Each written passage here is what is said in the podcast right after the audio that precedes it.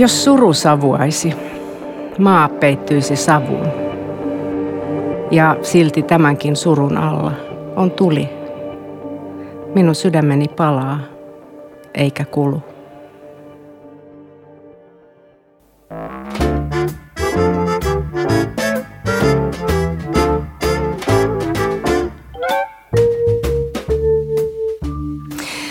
Tämä on Kustannus Oi Duodeckimin julkaisema Mieletöntä Anja Snellman podcast ja minä olen kirjailija ja terapeutti Anja Snellman, joka uskoo, että lämminhenkiset keskustelut ovat paikallaan myös surusta puhuttaessa ja surevan ihmisen kanssa puhuttaessa.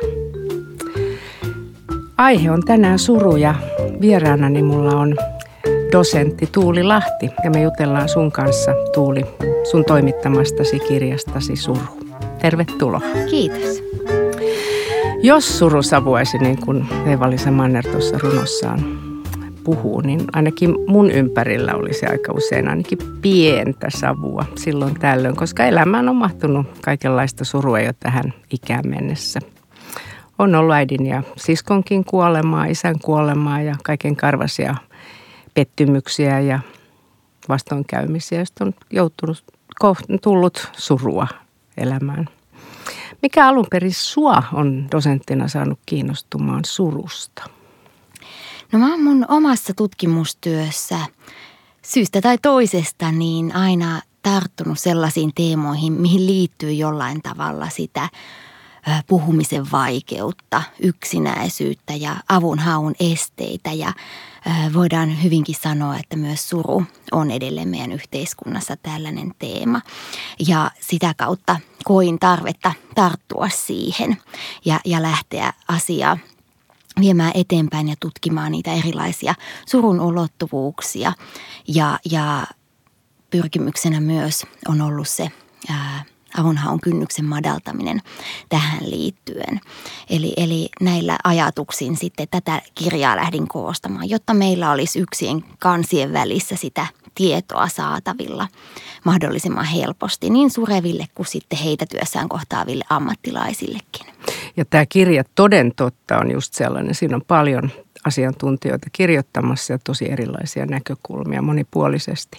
Tietysti tuossa kun mä kysyn tämmöistä, että miksi juuri suru on lähtenyt sua kiinnostaa, niin taka-ajatus tietysti oli vähän semmoinen. Mä tiedän, että sulla on, kerroit tuossa äsken, että sulla on puolivuotias vauva siellä kotona, että sä oot ilon ja onnen huuruissa varmasti elämässä, mutta onko sulla omakohtaista niin kuin tuntumaa? Onko sulla ollut isoja suruja tai se Joo, kyllähän, kyllähän suru koskettaa meitä kaikkia. Se koskettaa meitä monissa meidän eli erä, elämän eri vaiheissa ja, ja hyvin monin eri tavoin, tavoin että toki, toki itselläkin suru on tullut elämään. Monissa kohdin on ollut isovanhempien menetystä ja ystävien menetyksiä ja sitten tota, aikanaan myös olen toisen lapseni synnyttänyt kuolleena. Niin sitä kautta tietysti tämä teema hyvin henkilökohtaisesti lähelle myös tulee. Okei. Niin kuin meillä kaikilla. Kiitos kun kerroit. Tuntuuko susta muuten, että mm, saitko se silloin, tuliko ihmisiä puhumaan? Jäitkö suruinesi yksin tai oliko helppo puhua tai lähestyä sinua silloin, kun oli isoja suruja? No kyllä se tota, osa ihmisistä selvästi koki hyvin niin kuin luontevaksi keskustella aiheesta, mutta kyllähän ää, monesti moni kokee ja niin itsekin silloin koin, että surun kanssa hyvin yksin jää helposti. Että se on, meillä on edelleen Suomessa jollain tavalla se surupuhe monesti hyvin estynyttä, että me saatetaan toistella sellaisia vähän kuluneitakin fraaseja, että kaikella on tarkoituksensa tai hän ehti elää jo pitkän elämän tai tämän tyyppisiä ikään kuin vähän niin kuin surua hoputtavia ja mitätöiviä lausahduksia, joiden tarkoitus on toki hyvä, mutta jotka ei siinä kohdassa ehkä sitten surevaa juurikaan auta. Ja mä ymmärrän, ymmärrän ää, näiden fraasien käytön siinä, että se on surusta puheminen monesti koetaan haasteelliseksi. Onhan se raskas tunne ja monesti voi olla sellainen tunnetila, että ei oikein tiedä mitä surevalle sanoisi ja miten hänet kohtaisi, koska jos se suru on hyvin raskas, raskas ja tuore, tuore ö, kokemus, niin tota, ei oikein, oikein välttämättä sitten niin kuin tiedä miten, miten pitäisi olla siinä, mm. siinä sen surun äärellä. Ja, ja silloin on helppo tavallaan turvautua tämmöisiin lausahduksiin ja, mm. ja, ja alkaa ikään kuin selittää sitä toisen surua pois, vaikka se ei välttämättä ole se, mitä se sureva sitten itse siinä, siinä juuri sillä hetkellä kaipaisi, vaan monesti, monesti surussa sanonkin, että se aktiivinen kuunteleminen on sitä aktiivista puhumista tärkeämpää, että annetaan surevalle itselleen tilaa kertoa, että miltä hänestä tuntuu ja, ja tota, enemmänkin kuin se, että yritetään selittää sitä hänen suruaan pois. Tuo on tosi tärkeä asia. Tuntuu, että vaikka muuten niin kuin suomen kieli on hyvin rikas ja vivahteikas kieli, niin just sen toisen surun kohtaamisessa tai sitten miten, miten lohduttaa tai lähestyä, jos joku on kuollut vaikka, niin tuntuu aina niin kuin, että jotenkin erityisen kökköä sanoa se otan osaa tai muuta. Että tuntuu vaikka, jos miettii ruotsin kieltä tai englantiakin, sieltä löytyy enemmän vivahteita. Voi olla vähän mututuntumaa, mutta kyllähän meillä on niin kuin, ainakin nykykielessä. Toisaalta jos ajattelee meidän niin kuin historiaa, tuossa sivutaan tässä teidän teidän kirjassakin tota, esimerkiksi ei tarvitse kauas mennä niin kuin agraarisuomeen, kun on ollut itki, itkijöitä ja meillä on ollut itkuvirsiä, on ollut laulajia, suru on niin kuin koettu niin voimakkaasti osana erilaisia niin kuin riittejä, rituaaleja että, ja sanoja löytyy kantelettaresta ja miksei Kalevalastakin, jos katsoo, että miten, miten sitä surua on kohdattu, että on aika jännä. Että, että tietysti se on iso kysymys, mutta suomalainen suremisen kulttuuri, mä mietin sitä, kun mä luin tuota kirjaa. Että kun ajatellaan toisaalta, että sanotaan Eino Leino, kun se nyt oli, kello on, niin on se onnen kätkökö, niin tuntuu vähän, että se on niin kuin, että jos kel suru on, niin sekin pitäisi vähän niin kuin kätkeä. Näinpä, näinpä, tältä se monesti tuntuu. Ja, ja kun nostit tuon kielen, kielen tota, esiin, niin, niin se on mielenkiintoista, että meillä Suomessa niitä surun sanoja on aika vähän. Meillä on lähinnä kaksi surun sanaa, suru ja murhe oikeastaan, kun taas sitten monissa muissa kielissä se ää, tota, sanasto on paljon rikkaampaa. Että ihan jo jos mennään englannin kielen, niin sieltä löytyy grief ja mourning ja bereavement, ää, sellaisia surun sanoja, joilla on myös so- sosiaalisia ulottuvuuksia. Ja monestihan kielentutkijat sanoo, mitä enemmän jossain kielessä on, on tota sanoja jollekin ilmiölle, niin se myös osaltaan viittaa siihen, että kuinka paljon siitä on ollut tapana puhua.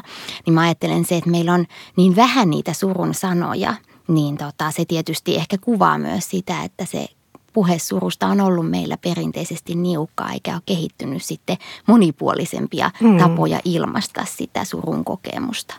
Toisaalta mä mietin sitten nykypäivää, että onko se sitten, me eletään myöskin tämmöistä yltiöpositiivisuuden voi ehkä ajatella yhtäältä, positiivisen psykologian nousun aikaa ja ylipäänsä semmoinen niin onnellisuustutkimusten tai että meidän pitäisi olla ehkä koko ajan aika niin kuin hyvissä fiiliksissä tai, tai usein joku sanoo, että joku ihminen on hyvin raskas, surumielinen, raskas tai sitten jollain tavalla, että, että, että se ei uuta ympärille jotain luuseriasennetta, että ihminen, joka on vähän melankolinen, niin, niin jotenkin ei sovi joukkoon. Onks, mitä sä ajattelet tämmöisestä? Sopiiko tähän meidän hypetyskulttuuri, sosiaalinen media siinä mukana tietysti, niin se, että, että on surua. Että kätkeekö sitä sitten jotenkin tietentahtoin itse myös sitä?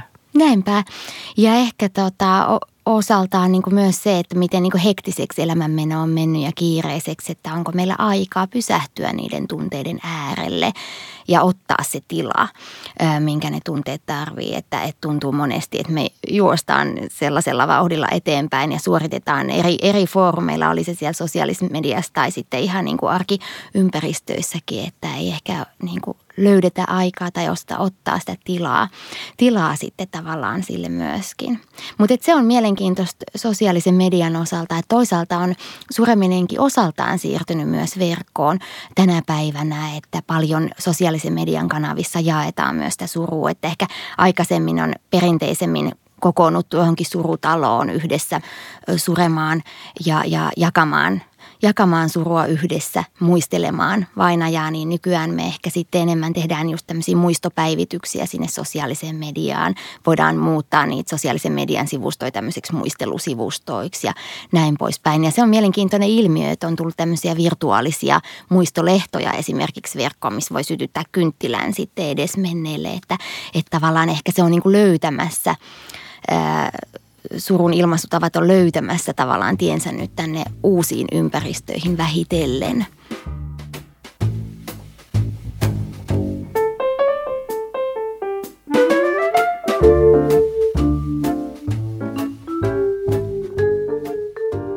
Tuosta tietysti mietin just tätä sosiaalisen median. Se on hienoa, että on meemejä ja on näitä muistolehtoja ja muuta. Ainoa mikä siitä jää sitten puuttumaan, kun miettii meidän tätä sanastoa ja muuta, niin on, on se tuota, kosketus ja läheisyys. Että tavallaan musta tuntuu, että monesti suomalaiset me ilmastaan sitten halaamalla tai koskettamalla, että jos ne sanat on kauhean vähissä. Että sitten se helposti myöskin sen näin korona-aikana varsinkin nyt, kun hautajaisissakin on voinut olla vain hyvin vähän väkeä tai ei ole voitu kokoontua ollenkaan, niin Näinpä. on jäänyt myös se, se äh, halauksen tai sivelyn tai kosketuksen niin kuin osanotto Kyllä. ihan kokonaan Ja kosketus pois. on ihan vä- aivan todella tärkeää, että jos me ajatellaan, että kosketus, halaaminen – se, se lisää mielihyvää tuottavien hormonien eritystä meidän elimistössä. Että sillä todella on kosketuksella parantavia voimia surun äärellä. Mutta sanoit tuosta, niin kun on kiire ja me vähän niin kuin suoritetaan ja tuntuu, että aika monet on lukenut näitä niin kuin surun kaavojakin tai että missä, vaihe, missä järjestyksessä se suru kulkee. Ja aika monasti mäkin kuulen tuolla vastaanotolla, että surenko mä oikein? Mm. Että onks, missä vaiheessa mä nyt oon ja onko mä mennyt niin kuin oikein tältä läpi. Eli tavallaan me suoritetaan helposti sitä suruakin ja välillä tuntuu, että se niin kuin on vähän vaikea tunnistaa sitä tunnetta tässä kiireessä Joo. ja kaikkien muiden tunteiden seassa. Mitä sä ajattelet tästä? Onko se tuttu Kyllä, ajatus? joo, hi- hirveän äh, tiukasti elää edelleen se ajatus, että on joku tietty äh, surun vaiheistus tai aikataulutus ja, ja, ja monesti itsekin on kuullut just sitä, että eikö ole joku tietty suruaika, että siihen mennessä sitten se suru on suoritettu ja näin, mutta, mutta eihän se niin mene, että tota se suru ei ole mikään sellainen niin kuin ohi kiitävä elämän vaihe jotenkin, et, et, missä on niin kuin selkeä alku ja päätepiste, vaan, vaan nykyisin enemmänkin ajatellaan niin, että se suru saa olla, olla meissä ja, ja tulla ja mennä, pulpahdella pintaan ää, vielä vuosikymmentenkin kuluttua, että et, et se on osa meidän merkityksellistä kokemusmaailmaa ja, ja nykyisin myöskin ajatellaan, että ei sen kiintymyssuhteen ää, vainajan tarvitse mitenkään katketa siihen kuolemaan, vaan sitä kiintymyssuhdetta voidaan niin kuin ylläpitää ja jatkaa monin eri tavoin. Ja siitä osoituksena onkin just nämä erilaiset tavat muistaa, muistaa edesmenneitä, että valokuvien esillä pitäminen kotona ja, ja haudalla käyminen, vuosipäivien viettäminen, tämän tyyppiset tavat ilmaista sitä surua, niin tota, on ihan normaaleja, että ei, ei, ei jotenkin niin kuin tarvitse ajatella niin, että johonkin tiettyyn pisteeseen mennessä sitten tällaisesta mm. tavasta tarvitsisi luopua, vaan aivan hyvin voi, voi, voi ja, ja saa, saa surra, surra niin kuin, mm. totta kai ja, ja se voi olla myös kantava voimavara monin mm. tavoin monille – ne muistot, yhteiset kokemukset ja kaikki se ja sen vaaliminen. Mm. Se on voimakas, kun sä sanot, että suru voi olla kantava kokemus, niin loppujen lopuksi kun miettii, että suruhan on voimakas, vahva tunne, jos miettii jotain kreikkalaista antiikin kreikan kirjallisuutta, jossa on niin kuin näitä isoja tummia tunteita, niin kuin suru, niin sehän on niin kuin valtavan. Siis voi sanoa melkein siinä on energiaa ja latausta surussa. Ja varmaan jos ajattelee taidetta tai musiikkia, niin – jotain vaikka klassisen puolen musiikkia, niin musta tuntuu, että siellä on niin kuin ne hienoimmat teokset voi olla Nessun Dormat tai jotkut tämmöiset, jotka tulee mieleen, niin eiköhän ne ole niin kuin jossain surun voimassa, surun voimalla kirjoitettu ja sävelletty. Mutta tuli vielä tuosta jatkoajatus näistä niin kuin surun vaiheista ja siitä, että niin kuin ottaa aikaa sille surulle ja kysymyksiin surusta, niin – mulle moni ihminen on sanonut, itsekin on menettänyt lemmikkieläimiä. On esimerkiksi 16-vuotias koira ja vähän toinen, monikin lemmikkieläin itse asiassa kuollut. Ja sitten vähän niin kuin huomaa itsekin, että on niin kuin nolona siitä, että suree pitkään ja itkeskelee jopa välillä niin. kissoja ja koiria ja marsujakin. Niin tota, miksi me ajatellaan välillä, että onko tämä, onko tämä liian pieni suru? Voinko mä esimerkiksi pyytää tuota sairaslomaa, että mä saan niin kuin viikon surra jotakin? Mm, kuinka me ollaan päädytty siihen, että tavallaan me, me nolostellaan Niinpä. surujamme. Ja arvotetaan hävetään. sitä Kyllä. ja mitataan sitä, että sekin on jotenkin mielenkiintoinen. Ehkä niin myös ilmiö. medikalisoidaan sitten, niin. Että mennään hakemaan ehkä lääkettä, että Kyllä. voitaisiin olla töissä tehokkaita. Kyllä, näinpä. Että tota, et ei kai sitä surun syvyyttä voi määrittää tai mikä on se niin kuin surun mitta. Että eiköhän jokainen itse, itse osaa sanoa.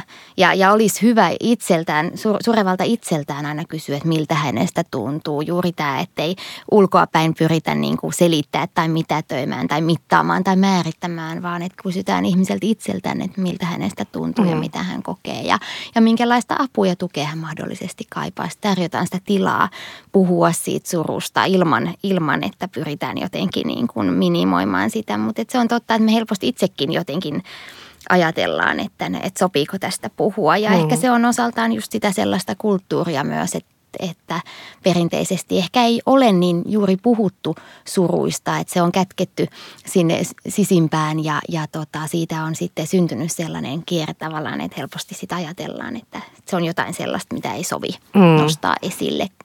Että, ja onhan se sellainen, että, että tietysti jossain kahvipöytäkeskustelussa onkin haastava aihe, mutta tota, Mutta tuossa muuten, anteeksi Niin. mä keskeytän, Niin, mutta tuli mieleen just tuota Facebookissa tai kun puhuttiin sosiaalisesta mediasta, niin se on paikka, jossa myös jaetaan lemmikkien kuolemaa, Kyllä. surua ja saadaan kyllä pitkäänkin niin kuin ikään kuin ihmiset ottaa sit osaa. Ja sitten saa, mä olen nähnyt videoita ja ihania semmoisia muistoalbumeita, niin kuin, mm, kun koira tuli meille pentuna ja Kyllä, sitten kyllä. läpi vuosien. Et ne on aika ihania On. myös ja siinähän voisit itse kukin surra omiaansa Aivan, samalla kun, kun jakaakin niitä.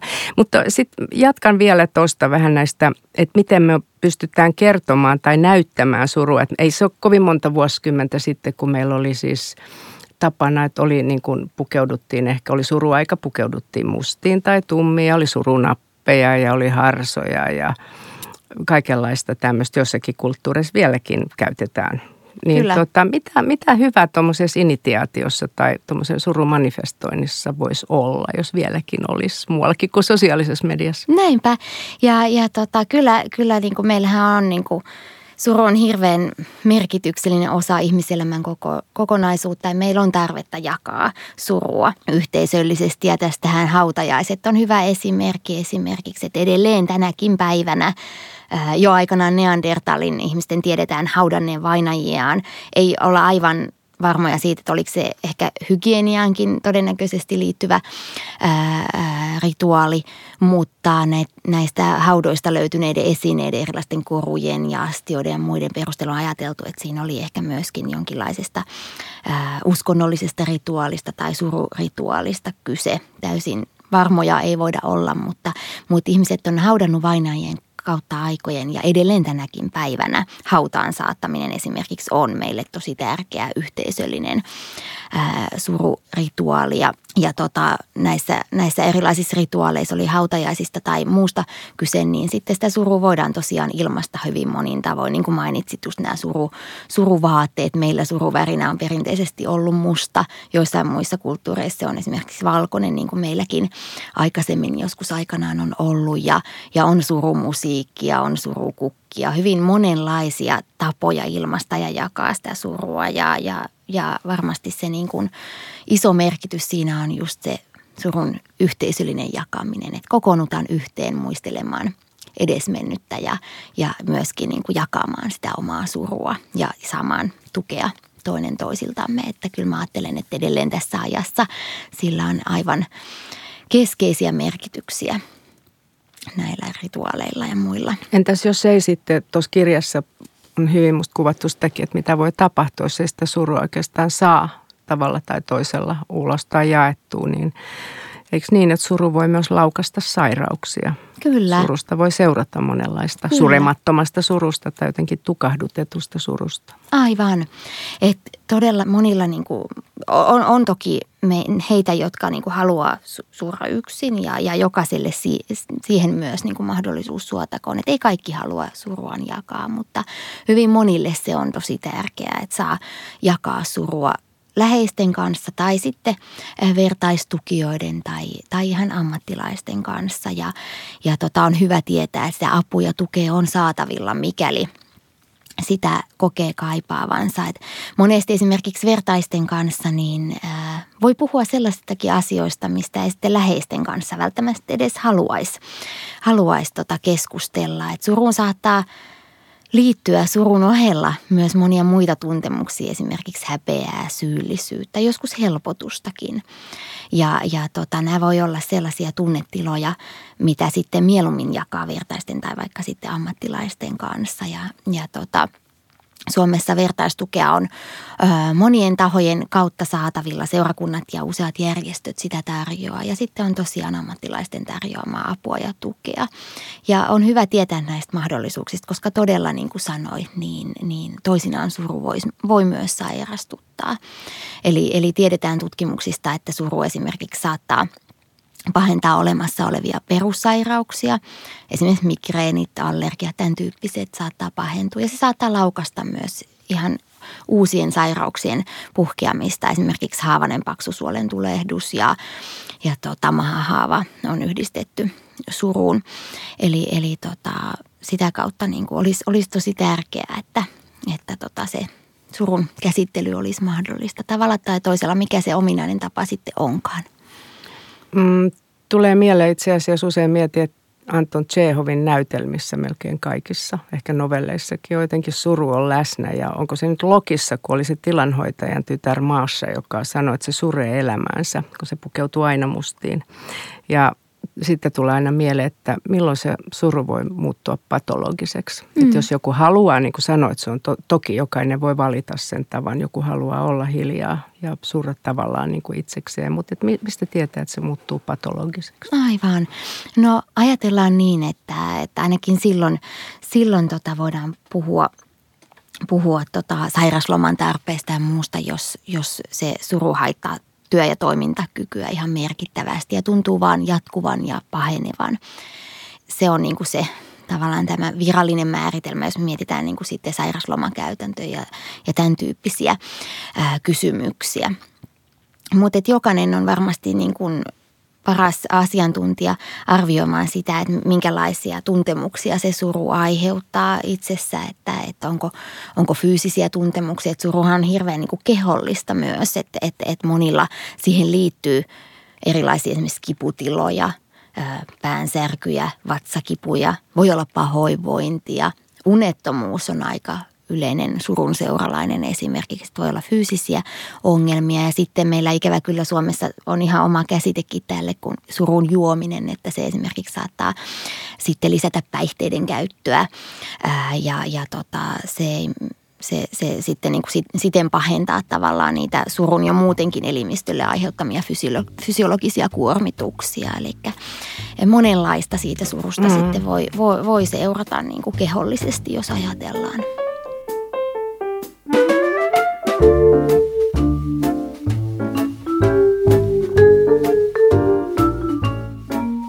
Yksi asia, tuossa mainitsin Tsehovin, on se, että aika monet, jotka tulevat hakemaan esimerkiksi psykoterapiasta sitten keskusteluapua kanssakulkijaa tavallaan, niin tota, kertovat, että esimerkiksi runot voi mm. olla hyvin tärkeä se to, kumppani. Joo. Kirjallisuudesta voi löytää paljon meilläkin vaikka tulee mieleen vaikka Eeva Kilven runot on hyvin suosittuja, semmoista tavallaan niin su, surulukemista.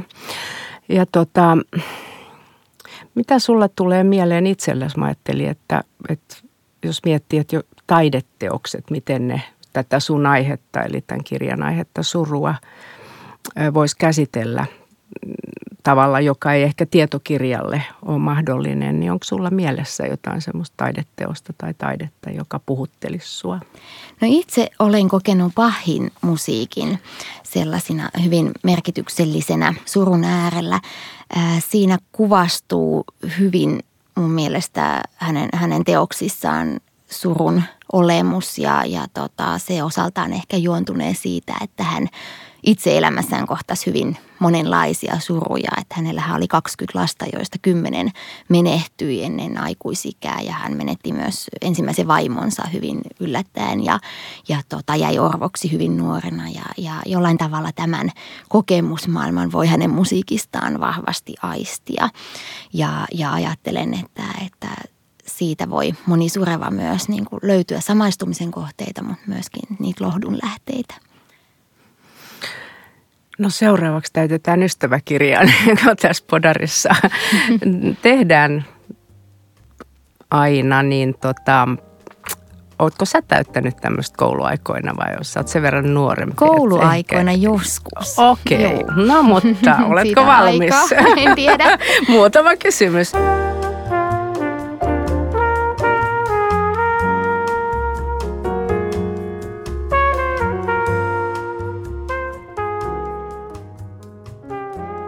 Mikä oli sulla nuorena tai koululaisena unelma-ammatti tai miksi sä halusit tulla, jos sulla oli semmoinen haave? No kyllä ehkä tota, ensimmäinen unelman ammatti oli lentoemännän ammatti. Että se, oli, se oli sellainen tota, aikanaan silloin joskus mitä siihen liittyy? Oliko se matkustaminen vai? No matkustaminen tietysti ja mun äiti, äiti tota, on Aa, lentoemäntänä okay. tehnyt työuransa, niin okay. tietysti halusin hänen jalanjälkien seurata. Okei. Okay. No äh, sitten vähän kun me puhutaan surusta, niin nyt mä vähän, termi on pikkasen erilainen, surettavista asioista. Kysyn, onko sulla jotain sellaisia tiettyjä asioita, jotka surettaa sua tällä hetkellä?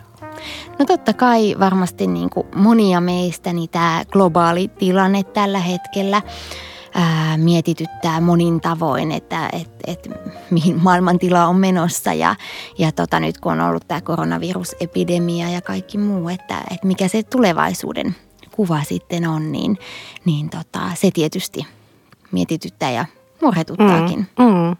Milloin sä oot onnellisimmillaan? Perheen kanssa ehdottomasti, että, että perhe, perhe on ihan ykkönen kyllä, kyllä kaikessa. Mitä sä ottaisit mukaan autiolle saarelle?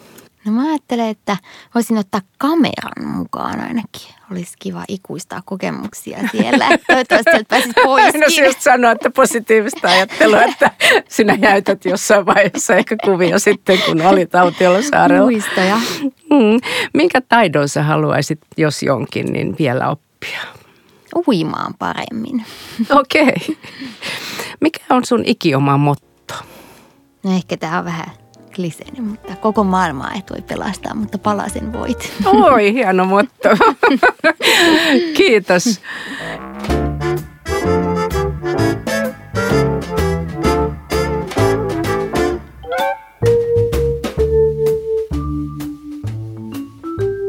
Ja tässä jaksossa me ollaan tosiaan käsitelty Tuuli Lahden toimittamaa hyvin monipuolista ja tärkeää kirjaa Suru.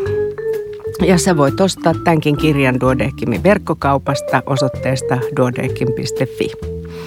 Ja tämän podcastin kuuntelijat saavat Duodeckimin yleisistä tietokirjoista 30 prosentin alennuksen koodilla podcast.